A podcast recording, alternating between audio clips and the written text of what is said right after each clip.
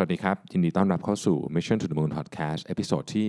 196 นะครับ คุณอยู่กับรวิศ หาญอุตสาหะครับ วันนี้อยากจะมาคุยกันถึงเรื่องรถ รถติด รถขับเอง สารพัดเรื่องรถเนี่ยนะครับ แต่ว่าก่อนจะเริ่ม episode นี้ต้องบอกว่าขอขอบคุณสปอนเซอร์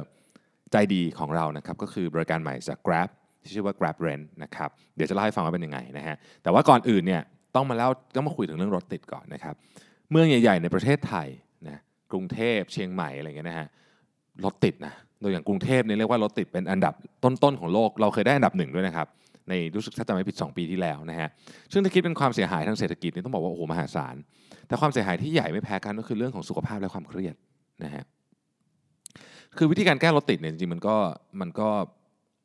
มีไม่กี่ทางนะคือรถติดอาจจะแก้ยังไม่ได้ แต่วิธีการแก้ปัญหาด้วยตัวเราเองเนี่ยมันก็จะมีอยู่ไม่กี่ทาง อันดับแรกก็ถ้าเกิดว่าเราสามารถเลือกที่ทำงานอยู่ใกล้บ้านได้นะครับ โอ้โห อันนี้นี่ช่วยเยอะนะฮะ ก็จะช่วยลดภาระเรื่องรถติดไปได้เยอะนะครับแต่ว่าอันนี้เป็นเป็นเป็น option ที่ค่อนข้างยากสำหรับหลายคน เพราะว่าสมอาสมมติคุณพ่อบ้านอยู่ที่ทำงานใกล้บ้านนะแต่ว่าโอ้โหถ้าเกิดว่าสมมติคุณแม่บ้านทำงานด้วยก็ต้องหาที่ทำงานใกล้กันแล้วลูกอีกอะลูกเรียนต้องใกล้โอ้โห มันก็นะกว่าไหมฮะมันก็มี condition ที่ค่อนข้างเยอะก็คือก็ก็ค่อนข้างจะลำบากนะเราก็เลยต้องมามองหาทางเลือกอื่น จริงๆเนี่ยในระบบ ในในเมืองใหญ่เนี่ยนะครับเรื่องที่แก้ปัญหารถติดที่ที่ประเทศอื่นที่เขาพยายามทำเยอะที่สุดก็คือ ระบบขนส่งสาธารณะต้องดีนะกรุงเทพเอยและเมืองใหญ่หลายเมืองในประเทศไทยเนี่ยก็พยายามทำเรื่องนี้อยู่นะครับโดยเฉพาะระบบรางนะครับระบบรางเนี่ยก็กำลังพยายามทำอยู่แต่จริงผมเชื่อว่าอย่างรถขนส่งมวลชนรถเมล์เนี่ยเราก็ทำให้ดีกว่านี้ได้นะนะครับแต่ว่าโอเคเรายังไม่แตะตรงนั้นแล้วกันนะเรามาพูดถึงว่าเวลารถติดเนี่ยนะครับมิติที่น่าเสียดายที่สุดเนี่ยจริงๆแล้วมันคืออะไร มันคือเวลาที่เราที่เราเสียอยู่บนรถถูกไหมในกรณีที่เราขับรถเองเราก็ทำอะไรไม่ได้มากนะครับ การแก้ปัญหารถติดเนี่ยเป็นปัญหาเป็นการแก้ระยะยาว ต้องแก้เรื่องเชิงโครงสร้างมีองค์ประกอบหลายอย่างนะวางผังเมืองเอยระบบขนส่งมวลชนเอยอย่างที่กล่าวไปแล้วนะครับรวมไปถึงการเปลี่ยนแปลงนโยบายที่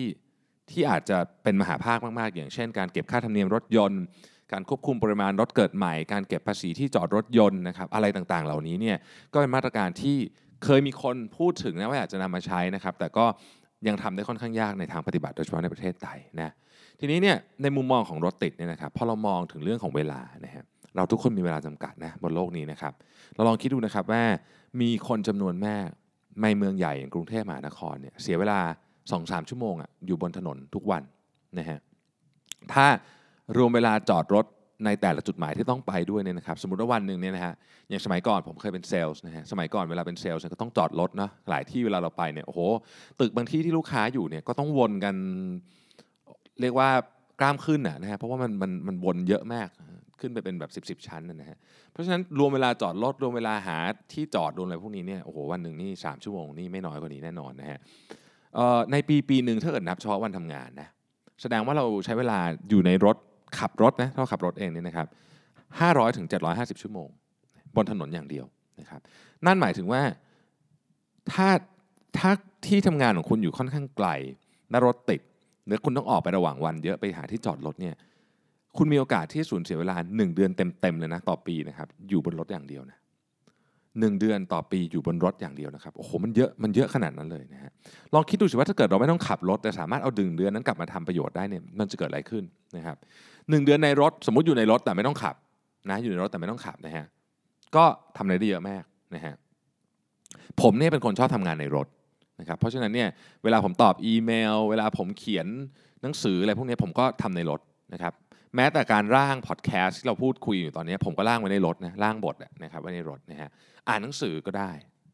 วันละสองสามชั่วโมงที่อยู่ในรถเนี่ยนะครับถ้าสมมติเราไม่ต้องขับเนี่ยจริงๆเราก็อ่านหนังสือได้เกือบจบเล่มนะขึ้นอยู่กับว่าเป็นหนังสือแบบไหน ถ้าเกิดเป็นหนังสือภาษาไทยที่ไม่ได้หนามากจริงๆอ่าน2องสามชั่วโมงจบนะฮะถ้าเกิดเป็นหนังสือภาษาอังกฤษก็จะได้สักครึ่งเล่มเนาะสองสามชั่วโมงในรถทำอะไรได้อีกเช็คอีเมลได้แน่นอน อันนี้ผมอย่างที่บอกนะครับผมทำตลอดนะฮะ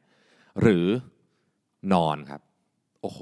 สวรรค์มาก นอนชิลสุดๆแล้วนะฮะนอนระหว่างจุดหมายใจไปจุดหมายหนึ่งเนี่ยนะครับ เป็นเรื่องที่ใช้เวลาในรถที่คุ้มแสนคุ้มนะฮะถ้าเกิดบวกกับหมอนสบายๆและผ้าห่มนี่นะครับโอ้โห สวรรค์มากขึ้นรถมาแล้วก็หลับเลยนะฮะทีนี้ทั้งหมดทั้งปวงเนี่ยเราก็ต้องบอกว่ามันเป็นเรื่องหนึ่งเพราะว่าเราอยากใช้รถส่วนตัวเนาะก็คือเราเราเราถ้าเกิดเราไปนั่งรถสาธารณะครับเราก็ไม่ต้องขับเหมือนกัน แต่ว่ามันก็ไม่สบายเท่ารถส่วนตัวถูกไหมเราก็เลยเห็นปริมาณรถยนต์ในกรุงเทพเนี่ยยังเพิ่มขึ้นอยู่ตลอดเวลานะครับ ก็ถ้าเราอยากทำใช้รถส่วนตัวแล้วเราอยากจะใช้เวลาในรถเนี่ยไม่ต้องขับรถเนี่ยมันก็มีอยู่ 2 ทางเลือกณปัจจุบันนี้นะครับทางเลือกที่ 1 ก็คือจ้างคนขับรถนะฮะซึ่งต้องบอกเลยว่าการหาคนขับรถดีๆนี่ยากมากๆ ยากมากๆ เป็นหนึ่งในตำแหน่งที่หายากที่สุดเลยนะฮะแล้วก็ค่าใช้จ่ายสูงมากนะครับคนขับรถเนี่ยโอทงโอทีเนี่ยมหาศาลนะฮะก็ถ้าเกิดว่า โอเคนะครับสามารถรับตรงนั้นได้ก็ก็ก็ถือว่าเป็นทางเลือกที่ดีนะครับหรือบางบริษัทเนี่ยเขาก็มีคนขับรถให้กับพนักงาน โดยเฉพาะผู้บริหารเหตุผลก็ว่าต้องการจะเซฟเวลาให้กับผู้บริหารเหล่านั้นนะครับ แต่ว่าถามว่า efficiency ของการจ้างคนขับรถเนี่ยสูงไหมนะครับพูดถึง efficiency ของการใช้งานเขาเนี่ยนะครับต้องบอกเลยว่าไม่สูง เพราะคนขับรถส่วนใหญ่เนี่ยนะครับ เวลาที่เขาเอยู่เฉยๆเนี่ยเยอะมากวันหนึ่งโดยเฉพาะเวลาที่เรานั่งทำงานในออฟฟิศเนี่ยเขาอยู่เฉยๆเขาไม่ทำอะไรถูกไหมฮะเราจะมักจะใช้เขาในเวลาที่เขาอ่าใช้ OT ก็คือตอนตอนเช้าตอนเย็นอะไรอย่างเงี้ยนะครับ ซึ่งทำให้เหมือนกับมีเวลาช่วงหนึ่งซึ่งเขาอาจจะไม่ได้ทำอะไรเนี่ยเพราะฉะนั้นถ้าพูดถึงในแง่ของ efficiency เนี่ยนะครับ ก็ต้องบอกว่ามันมันก็อาจจะไม่ได้ดีมาก เพราะว่ามันจะมี fixed cost ที่เกิดขึ้น แต่ว่าเราไม่สามารถที่ใช้งาน utilize เขาได้ 50%ยังยากเลยพูดจริงนะครับ ดังนั้นเนี่ยก็ก็ ก็เป็นค่าใช้จ่ายหนึ่งที่ค่อนข้างสูงนะครับ อีกอันหนึงก็คือทำให้รถยนต์มันขับเองได้นะครับ ซึ่งเรื่องนี้เราเคยคุยไปหลายครั้งนะว่าเรื่องรถยนต์ขับเองเนี่ยมันก็ไม่ได้ไกลมากนักนะครับในในเอ่ออนาคตเนี่ยเราก็คงจะเริ่มเห็นนะครับ ทีนี้เวลาเราพูดคำว่ารถยนต์ขับเองเนี่ยมันกว้างมาก แต่ถ้าเกิดเราใช้คำว่า autonomous vehicle นะครับซึ่งจริงๆเนี่ยต้องบอกว่ามันมันไม่ใช่รถยนต์ขับเองซะทั้งหมด แต่มันมีระบบช่วยในการขับ เทคโนโลยีที่ช่วยในการขับนะครับ ซึ่ง เราอาจจะเรียกพวกนี้ได้ว่ามันเริ่มต้นเนี่ยนะครับเรียกว่าเป็น advanced driver assistance systems นะครับซึ่งในรถหลายรุ่นหลายยี่ห้อตอนนี้เริ่มมีแล้วนะครับมันเป็นระบบเช่น ระบบเบรกฉุกเฉินนะครับระบบกล้องต่างๆ กล้องนี่ก็เป็นก็เป็น assistant อันหนึ่งนะครับ ระบบจอดเองนะครับ Adaptive cruise control ก็คือระบบ cruise control ที่สามารถลดความเร็วเร่งความเร็วได้นะครับ ระบบ ช่วยจอดนะครับ ระบบเตือนการเปลี่ยนเลนหมายถึงว่าเวลาเราสมมติว่าเราขับขับรถอยู่แล้วเราเปลี่ยนเลนกระทันหันนี่มันจะเตือนนะครับพวงมาลัยจะสั่นอะไรอย่างเงี้ยนะฮะพวกเนี้ยเป็นจุดเริ่มต้นนะของ autonomous vehicle ทั้งสิ้นนะครับถ้าเราถ้าเราพูดแบบนี้เนี่ยเราจะเริ่มเห็นว่าในอดีตเนี่ยของพวกนี้เช่นระบบป้องกันเปลี่ยนเลน ป้องกันหลับในระบบช่วยเบรกระบบอะไรพวกนี้ระบบจอดรถเองเนี่ยมันมากับรถราคาแพงๆเนาะในอดีตนะครับแต่ปัจจุบันนี้นะครับรถที่เป็น ระดับกลางๆเนี่ยก็เริ่มมีเข้ามาให้เห็นเยอะมากแล้วนะฮะสมัยก่อนเนี่ยมันเหมือนเป็นเรียกอะไรเป็นเป็น luxury item อะนะเหมือนแอร์แบ็กสมัยก่อนแอร์แบ็กเมื่อสัก 20 ปีที่แล้วเนี่ยก็ไม่ได้มีรถทุกคันที่มีนะครับแต่มันก็ค่อยๆ กลายมาเป็นมาตรฐานในรถทั่วไป ปัจจุบันนี้รถมีแอร์แบ็กเรียกว่าเกือบร้อยเปอร์เซ็นต์ละรถที่ขายใหม่นะครับพวกนี้ก็เหมือนกันฮะในอนาคตเนี่ยมันก็จะค่อยๆ ไป ตอนนี้เราก็จะเริ่มเห็นรถที่ที่ราคาถูกลง แล้วก็จะมี ระบบพวกนี้เพิ่มขึ้น ในอนาคตลูกค้าจะต้องการของพวกนี้เรียกว่าเป็นมาตรฐานเลยติดรถไม่ว่ารถจะราคาเท่าไหร่ก็ตามนะครับทีนี้เนี่ยต้องบอกว่าการก้าวกระโดดของ ADAS เนี่ยสูงมากในช่วงระยะเวลา 3-4 ปีที่ผ่านมานี้เรียกว่ากระโดดกันปีหนึ่ง50% 80%ทุกปีนะฮะเรามาดูกันว่าคำว่า autonomous vehicle ที่เราพูดกันตลอดเวลาเนี่ยนะครับในความเป็นจริงแล้วเนี่ยมันมีหลายลำดับขั้นมากนะฮะ ขั้นเรียกว่าศูนย์เลยนะฮะ level ศูนย์เนี่ยเราเรียก no automation เนี่ยอันเนี้ยเราขับเอง 100%นะครับและตัดสินใจกับการขับทุกเรื่องนะฮะอาจจะมีระบบเตือนภัยต่างๆ ในรถก็มีไปนะครับ แต่ว่าจะไม่มีการเข้ามาก้าวไก่การขับรถของมนุษย์ อันนี้คือ level 0นะฮะ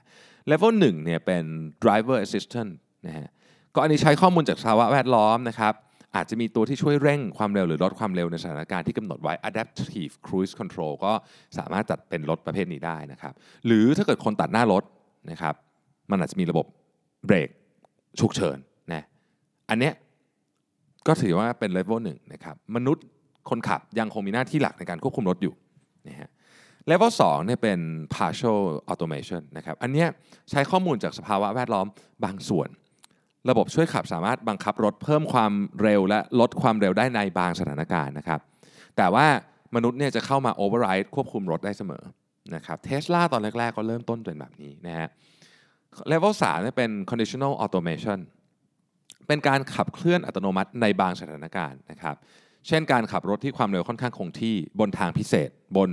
freeway นะครับที่ที่อเมริกาก็จะเป็น freeway เนี่ยนะครับแต่ก็ต้องมีคนนั่งอยู่ตรงที่คนขับนะ แล้วก็เรามนุษย์ก็สามารถเข้าไป override ได้ตลอดเวลา แต่ conditional automation เนี่ยจะไม่สามารถใช้ในสถานการณ์ เช่นรถเยอะๆรถติดๆในเมืองอะไรเงี้ยไม่ได้นะครับ Level 4 เป็น High Automation นะครับระบบอัตโนมัติเนี่ยขับเองได้ในทุกสถานการณ์นะครับแต่ต้องมีคนนั่งอยู่นะฮะต้องมีคนนั่งอยู่ที่คนขับรถนะครับ Level 5 ก็เป็น Full Automation นะครับระบบอัตโนมัติขับเอง 100%ในทุกสถานการณ์ ทุกสภาพถนนโดยไม่ต้องมีมนุษย์ นั่งอยู่ที่คนที่ตำแหน่งคนขับก็ได้นะฮะทีนี้เนี่ยหลายท่านจะสงสัยว่าเอ๊ะรถยนต์ขับเองเนี่ยมันมีส่วนประกอบอะไรบ้างนะครับต้องบอกว่าอย่างนี้มันมีหลายหลายหลายหลายแองเกิลของเรื่องขับเองหลายมุมนะมุมหนึ่งก็คืออุปกรณ์ อีกมุมหนึ่งคือการทำงานของมัน วันนี้ขอพูดถึงเรื่องอุปกรณ์ก่อนนะครับอะอันที่หนึ่งนะครับที่เป็นของที่จำเป็นมากคือ GPS ครับ global positioning systems นะฮะแน่นอนต้องรู้ว่ารถอยู่ที่ไหนนะฮะเริ่มต้นก่อนนะครับ แต่ GPS เนี่ยมันก็มีความแม่นยำลงมาเป็นระดับเมตรเท่านั้นนะ หลักอาจจะ 4-5 เมตรอะไรแบบนี้นะครับ เพราะว่านี่คือ GPS ของ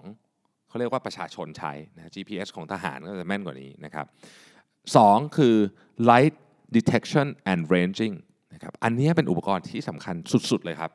เราคุ้นชื่อกับมันว่า LiDAR นะครับ LiDAR เนี่ยนะครับ ใช้ใช้แสงเนี่ยเพื่อกะระยะทางนะครับระหว่างอะไรก็ตามที่อยู่ข้างหน้ารถนะครับรอบๆรถนะครับกับเซนเซอร์นะครับแล้วก็มี resolution สูงมากนะครับไอ้นี่ตัวสำคัญ ไอ้นี่แหละที่จะทำให้รถยนต์ขับเองเกิดขึ้นได้เร็วหรือช้าคือไอ้ไรด้าเนี่ยตัวหนึ่งเลยนะเพราะว่ามันเป็นตัวที่แต่ก่อนแพงมากนะครับแต่ก่อนเนี่ยโอ้โห ราคาแบบเป็นหลักแบบหลายหมื่นเหรียญนะครับปัจจุบันนี้ลดลงมาเหลือสัก500เหรียญได้นะฮะลดลงแบบทุกปีทุกปีทุกปี เพราะฉะนั้นเนี่ย ตัวรายได้เนี่ยก็ถูกลงก็มีโอกาสที่ที่รถยนต์ขับเองเนี่ยจะสามารถออกมาขายในราคาที่คนทั่วไปซื้อได้นะครับ อันที่ 3 คือกล้องฮะนะครับกล้องก็มันจะต้องมีกล้องและซอฟต์แวร์ในการแปลสัญญาณที่รับเข้ามาจากกล้องด้วยคู่กันนะครับ อันที่ 4 คือเรดาร์นะครับเรดาร์เราคงคุ้นเคยกันดีอยู่แล้วนะฮะอันที่ 5 คือ infrared sensor นะครับ infrared sensor เนี่ยก็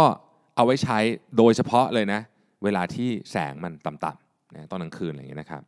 อันที่ 6 คือ ultrasonic sensor นะครับ ก็ใช้กับแบบประเภทแบบ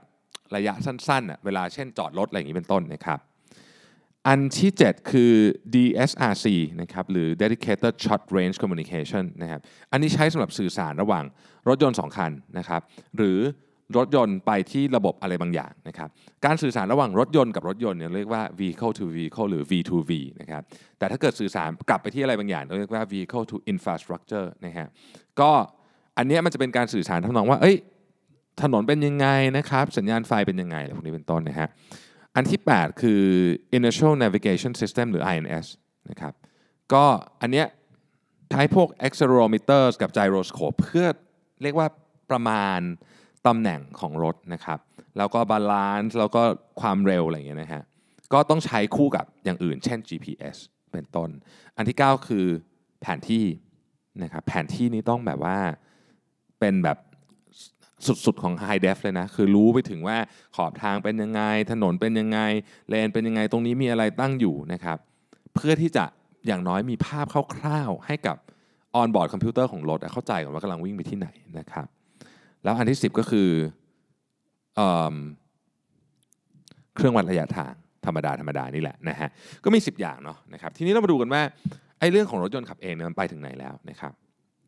ในปี 2017นะจริงๆต้องบอกว่าปี 2017เนี่ยเป็นปีที่มีข่าวเกี่ยวกับเรื่องรถยนต์ขับเองออกมาเยอะมาก แล้วก็เป็นข่าวที่ใหญ่พอสมควรนะครับบริษัทลูกของ Google ชื่อ Waymo ซึ่งบริษัทนี้เนี่ยปัจจุบันนี้ก็ยังได้รับการยอมรับว่าเป็นหัวแถวเลยนะของการนำรถยนต์ขับเองเนี่ยมาใช้ใน ในเรียกว่าในถนนจริง ๆ ของโลกก็คือเป็นผู้นำในอุตสาหกรรมนี้นะครับรถยนต์ของ Waymo เนี่ยถูกออกแบบมาให้เป็น full autonomy car ตั้งแต่ AI ระบบเซนเซอร์ต่างๆ ระบบเลเซอร์ สามารถมองเห็นสิ่งของได้ถึง 300 เมตรนะครับรวมถึงเรดาร์ที่สามารถติดตามของที่เคลื่อนไหวนะครับที่มนุษย์อาจจะมองไม่เห็นนะครับเช่นอยู่ดีแบบมีหมาวิ่งมาข้างรถอย่างเงี้ยเรามองไม่เห็นเพราะมันจุดบอดถูกไหมอันเนี้ยรถเห็นนะครับ ระบบของ Waymo มีทั้ง primary ก็มี secondary system ก็มีนะฮะ เพื่อป้องกันทุกความผิดพลาดที่เกิดขึ้นได้ ผมเนี่ยไปฟัง CEO ของ Waymo Present ที่โปรตุเกสเมื่อปีที่แล้ว น่าตื่นตาตื่นใจมากนะฮะ น่าตื่นใจมาก รถยนต์ของ Waymo ได้รับการทดสอบบนถนนจริงมาแล้วเนี่ย 5.5 ล้านกิโลเมตรนะครับ รวมถึงทดสอบในสถานการณ์ที่ไม่คาดฝัน ที่อาจจะเกิดขึ้นบนท้องถนนกว่า 20,000 รูปแบบ เช่น มีของตกใส่รถ หรือแมวกระโดดมาจากกล่อง คนกระโดดมาจากกล่องนะครับ ฝูงไก่บินมาใส่หน้ารถอะไรแบบนี้คือเวลาเขาทดสอบเนี่ยเขาทดสอบกันแบบโหดๆนะฮะผมยังจำได้ว่ามีอันนึงเนี่ยเขาทดสอบเหมือนกับว่ามีคนอออยู่ในถังนะครับแล้วกลิ้งออกมาอะไรอย่างเงี้ยนะฮะคือแบบเป็นอย่างนั้นเลยแล้วก็เขาก็ทดสอบว่าเออรถเนี่ยมันจะรถเนี่ยมันจะเป็นยังไงบ้างนะครับนอกจากนั้นเนี่ย Waymo ได้ทำการทดสอบขับขี่ใน simulator ด้วยนะฮะ simulator เนี่ยเป็นการจำลอง รถเหมือนเวลาเราจำลองขับเครื่องบินนะครับแล้วก็จำลองสถานการณ์ของรถกว่า 25,000 คันนะครับในสถานการณ์ที่ท้าทายสุดๆ บนท้องถนน เช่น ถ้ามีรถชนกันหรือรถกระโดดข้ามเลนมาจะทำยังไงนะครับเฉพาะในหนึ่งปีที่ผ่านมาเนี่ย Waymo ได้วิ่งทดสอบไปแล้วกว่า 4,000 ล้านกิโลเมตรผมอ่านไม่ผิดนะฮะ4,000 ล้านกิโลเมตรใน simulator นะครับสิ่งที่ Waymo เห็น เหมือนกับที่มนุษย์เห็นตอนขับรถ และเหมือนกับที่มนุษย์ทำคือจะคาดการณ์ว่าอะไรจะเกิดขึ้นต่อไปรอบตัวเรา เช่น คนนี้จะเดินจะหยุดเดินนะครับจะจะจะลงมาจากฟุตบาทไหมอย่างเงี้ยนะครับเวลาเราขับรถนะเวลาคนเราเห็นคนข้ามถนนเนี่ยเราจะสมองจะคาดการณ์ไปเลยใช่ไหมว่าเฮ้ยคนนี้จะก้าวลงมาในฟุตบาทหรือเปล่า หรือจะถอยกลับขึ้นไปนะครับถ้าเป็นเมืองไทยเนี่ยก็ ต้องวัดใจกันหน่อยนะเมืองไทยก็จะมีความน่ากลัวนิดนึงนะฮะก็เราก็จะคาดการณ์ได้ว่าอะไรจะเกิดขึ้นต่อไปนะครับรถกำลังจะเลี้ยวไหมดูหัวปักๆออกมาอาจจะไม่ได้เปิดไฟเลี้ยวแต่เราเห็นหัวปักๆออกมากำลังจะเลี้ยวไหมนะครับข้อแตกต่างที่ใหญ่มากระหว่างการคาดการณ์ของมนุษย์ กับเจ้าเวโมเนี่ยคือเราเนี่ยมองเห็นได้ไม่กี่อย่าง เราเห็นคนข้ามถนน เราเห็นรถจะเลี้ยว เราอาจจะเห็นไฟแดง แต่ว่ารถยนต์ขับเองอย่างเวโมเนี่ยสามารถคาดการณ์สิ่งที่กำลังจะเกิดขึ้นได้เป็นร้อยๆอย่างพร้อม ๆ กัน และนี่คือสาเหตุว่าทำไม fully autonomous self driving car เนี่ยจึงลดอุบัติเหตุได้ เหมือนที่เขาบอกว่าถ้าทั้งหมดไม่ไม่มีรถคนขับเลยเนี่ยนะครับ มันอาจจะลดอุบัติเหตุได้ใกล้เคียงศูนย์เลยนะนะฮะตามตามทฤษฎีนะครับ การมี fully self driving technology เนี่ยจะเข้ามาเปลี่ยนความสัมพันธ์ของเรากับรถยนต์ไปด้วยนะฮะเพราะปัจจุบันเราซื้อรถมาเราก็ต้องอยู่กับรถไปหลายปีเนาะนะฮะสมมติว่าผมบอกว่าเออเนี่ยวันเนี้ยอยากจะ อยากจะไปเข้าเดินป่าสักปีละครั้งนะฮะก็ซื้อ SUV มาเอาเข้าจริงเนี่ยนู่นน่ะนะฮะปีนได้ไป 3 วันที่เหลือก็คือขับรถคันใหญ่ๆนั่งคนเดียวด้วยไปทำงานนะฮะเปลืองทรัพยากรไม่ได้ใช้งานนะครับแถม utilization rate ของรถยนต์ที่เราซื้อมาต่ำมากนะเพราะเราใช้วิ่งไม่ถึง 5-10%น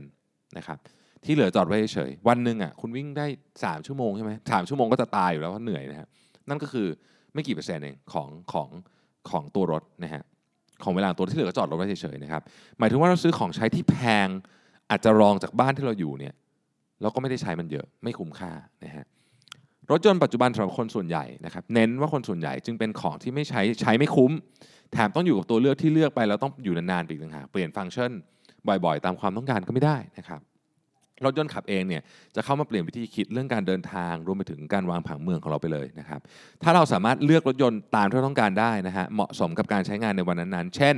วันนี้ไปหลายคนเลือกรถตู้นะครับวันนี้จะบุกป่าเอา PLSUV ไปนะครับวันนี้เราอยากจะนั่งทำงาน เราก็อาจจะเอารถที่มันนิ่ง ๆ หน่อยนะครับ เป็นโมบายออฟฟิศได้ ถ้าอยากเราอยากจะนอนแล้วก็เอารถนอนไป ถ้าอยากจะไปงานหรูๆก็อามีรถหรูๆให้เลือกนะฮะแบบวิธีคิดแบบนี้เนี่ยมันก็เป็นวิธีคิดที่จะช่วยให้การขับ รถยนต์เองเนี่ยและการเป็นเจ้าของรถยนต์เนี่ยน้อยลงไปนะซึ่งมันก็เป็นบทบาทหนึ่งแล้วกันของ sharing economy นะครับแต่ว่าทั้งหมดทั้งปวงเนี่ยมี 2 ทางเนาะหนึ่งก็คือจ้างคนขับรถ 2 คือรอให้รถยนต์มันขับเองได้แล้วซื้อมาใช้นะครับแต่ถ้าหากยังไม่ถึงวันนั้น คือคุณยังไม่อยากลงทุนจ้างคนขับรถ และรถยนต์ขับเองเนี่ยก็โอ้โหอีกนานเนาะกว่าจะได้ใช้ในเมืองไทยนะครับต้องผ่านอะไรอีกหลายด่านเนี่ยยังมีทางเลือกที่ 3 ให้ครับ ทางเลือกที่3เนี่ย ทำให้คุณไม่ต้องขับรถเอง สามารถเอาเวลาที่นั่งอยู่ในรถเนี่ยมาทำอย่างอื่นนะครับเพิ่มประสิทธิภาพได้นะฮะคุณไม่ต้องจ้างคนขับรถในวันที่ไม่ต้องการนะครับไม่ว่าคุณจะใช้คนขับรถในฐานะส่วนตัวหรือในฐานะองค์กรนะครับก็ไม่ก็จ้างเท่าที่ใช้อะพูดง่ายๆนะฮะเวลาที่อยู่บนท้องถนนของคุณจะมีประสิทธิภาพมากขึ้นนะครับทางเลือกที่3เนี่ยคือการให้บริการรถบวกกับ on demand driver คือกดเรียกมา แล้วก็คุณก็ได้คนขับรถมาพร้อมกับรถยนต์ด้วยนะครับ แล้วก็คุณก็จ่ายเท่าที่คุณใช้นะฮะแต่ว่าข้อแตกต่างอาจจะหลายคนจะเอ๊ะแล้วเหมือนแล้วแตกต่างจากการเรียกรถปกติยังไง แตกต่างตรงนี้ครับเวลาคุณเช่าเนี่ยนะครับมันจะเป็นชั่วโมงฮะสองชั่วโมง 4 ชั่วโมง 6 ชั่วโมงอะไรอย่างเงี้ยนะครับระหว่างนั้นสมมติคุณเช่า 10 ชั่วโมง 1 วัน 10 ชั่วโมงนะฮะระหว่างนั้นเนี่ยเขาจะอยู่กับคุณตลอดคนขับรถคนนี้จะอยู่กับคุณตลอด คุณไปที่ไหนคุณไป 5 ที่นะครับอย่างผมเงี้ยนะฮะ อย่างชีวิตผมเนี่ยเช้าไปวิ่งสวนลุมใช่ไหมไปอาบน้ำอีกที่หนึ่งนะครับเข้าออฟฟิศเสร็จออกมาประชุมนะครับ ออกไปเจอลูกค้าตอนบ่ายนะครับไปพูดอีกงานหนึ่งนะครับแล้วไปไปทานข้าวอย่างเงี้ยนะฮะวนไปวนมาอย่างนี้เนี่ยนะฮะวันหนึ่งไป 5-6 ที่นะครับเขาก็อยู่คุณ 5-6 ที่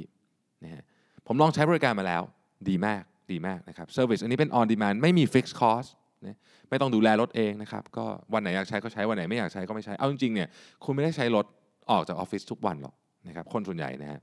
บางทีเนี่ยถ้าเกิดว่า service นี้มันดีมากจริง ๆ ในอนาคตเนี่ยเราอาจจะไม่ต้องมีรถเลยก็ได้นะครับ มันเป็นแนวคิดเดียวกับ self driving car นั่นแหละ เพียงแต่ว่าอันนี้เราเอาเอาคนขับมาขับก่อนนะฮะลองคิดดูสิว่าถ้าเกิดเรามีมีบริการนี้ได้เนี่ยนะครับ ที่เล่ามาทั้งหมดนี้คือบริการของ Grab Rent นะครับ ซึ่งต้องบอกว่าผมลองใช้มาแล้วนี้มัน work มากนะครับหนึ่งคือไม่ต้องจองล่วงหน้านะครับอยากเรียกเมื่อไหร่ก็เรียกนะครับซึ่งซึ่งเหมาะมากถ้าเกิดว่าเรามีธุระด่วนนะฮะสองคือทุกอย่างตรงไปตรงมาแจ้งราคาก่อนนะครับไม่มีราคาอะไรให้ตกใจ pop up ออกมาทีหลังนะฮะราคาก็เป็นมาตรฐานนะครับรวมทุกอย่างนอกจากพวกค่าทางทางทางทางด่วนอะไรพวกนี้นะฮะนั้นก็ต้องต่างหากนะครับหรือค่าจอดรถ นะครับแล้วก็มีแพ็กเกจที่หลากหลาย 2 ชั่วโมง 4 ชั่วโมง 6 ชั่วโมงหรือ 10 ชั่วโมงนะครับราคาก็ค่อนข้างโอเคเลยทีเดียวนะครับผมขอยกตัวอย่างแล้วกันนะฮะสมมติว่าคุณเช่ารถดีเซกเมนต์สักวันหนึ่งจากบริษัทรถเช่าทั่วไปเนี่ยราคาก็อยู่นู่นเนี่ย2,500 บาทนะฮะก็ใกล้เคียงใกล้เคียงนะครับอันนี้แต่ว่าอันนั้นน่ะคุณเช่ารถคุณต้องขับเองถูกไหมแต่นี้มีคนขับให้นะครับแล้วการทั้งหมดทั้งมวลเนี่ยมันจะช่วยให้เกิด 3 เรื่องที่ดีมากขึ้นกับชีวิตคุณนะหนึ่งคุณสามารถทำงานในรถได้ประหยัดเวลาชีวิตไปได้เยอะนะครับ ผมเขียนหนังสือจบทั้งเล่มเนี่ยก็ใช้เวลาส่วนใหญ่อยู่บนตอนรถติดนี่แหละนะครับสองเวลาไปสถานที่ต่างๆ ไม่ต้องหาที่จอดรถโอ้โห อันนี้เป็นสวรรค์มากนะครับ ลองนึกถึงห้างฮอตฮิตกลางเมืองนะครับใครเคยไปรถติดอยู่จะรู้ว่า เอารถเข้าไปในห้าง หาที่จอดรถและรอรถติดตอนออกเนี่ยชั่วโมงหนึ่งก็รอกันมาแล้ว รวมกันเนี่ยเคยเป็นชั่วโมงกันมีมาแล้วนะครับ หรือถ้าขาดคุณข้อ3นะฮะถ้าคุณอยากไปทานข้าวหรือสังสรรค์กับเพื่อนในช่วงเย็นนะครับแล้วต้องดื่มเครื่องดื่มที่มีแอลกอฮอล์เนาะการมีคนขับรถก็ทำให้คุณดื่มได้อย่างสบายใจนะครับไม่ต้องมาขับรถให้อันตรายตัวเองแล้วก็อันตรายผู้ร่วมทางด้วยนะครับ อย่างที่บอกนะครับว่าเราคงไม่สามารถแก้ปัญหารถติดได้ในเร็ววันนี้ แต่เราสามารถเอาเวลาที่รถติดนั้นนะมาเพิ่มประสิทธิภาพให้กับชีวิต ช่วยทั้งสุขภาพกายและสุขภาพจิตของคุณได้อย่างแน่นอนนะครับ Rent เป็นบริการใหม่จาก Grab นะฮะ จึงเป็นทางออกของการแก้ปัญหาเรื่องรถติดที่ลงตัวมากๆนะครับซึ่งผมเคยคุยกับคนในบริษัท Grab มานะ ภายในปีปลายปีนี้ Rent จะขยายบริการจากตอนนี้ที่เรียกใช้ได้ในเฉพาะจังหวัดที่เรียกก็คือสมมติเรียกในกรุงเทพก็ต้องอยู่ในกรุงเทพนะครับ แต่ว่าเร็วๆนี้จะขยายเรียกจากกรุงเทพไปต่างจังหวัดได้ด้วย โอ้โห อีกหน่อยนี้สบายเลยนะฮะ เดินทางไปต่างจังหวัดก็จะสบายมากๆนะครับ ก็ลองใช้บริการกันดูได้ แต่อย่าลืมอย่าลืมนะครับ ผมเชื่อว่าหลายท่านกับทุกท่านแหละมีแอป ของ Grab อยู่ในมือถืออยู่แล้ว ต้องไปอัปเดตก่อนนะครับ ต้องไปอัปเดตก่อนนะครับ แล้วก็จะใช้บริการ Rent จาก Grab ได้นะครับ ทั้งหมดทั้งมวลนี้เพื่ออยากจะหาการใช้ประสิทธิภาพเรื่องเวลาของเราเนี่ยให้ดีขึ้นมากที่สุดเท่าที่จะทำได้นะครับ ขอบคุณบริการ Rent จาก Grab นะครับแล้วก็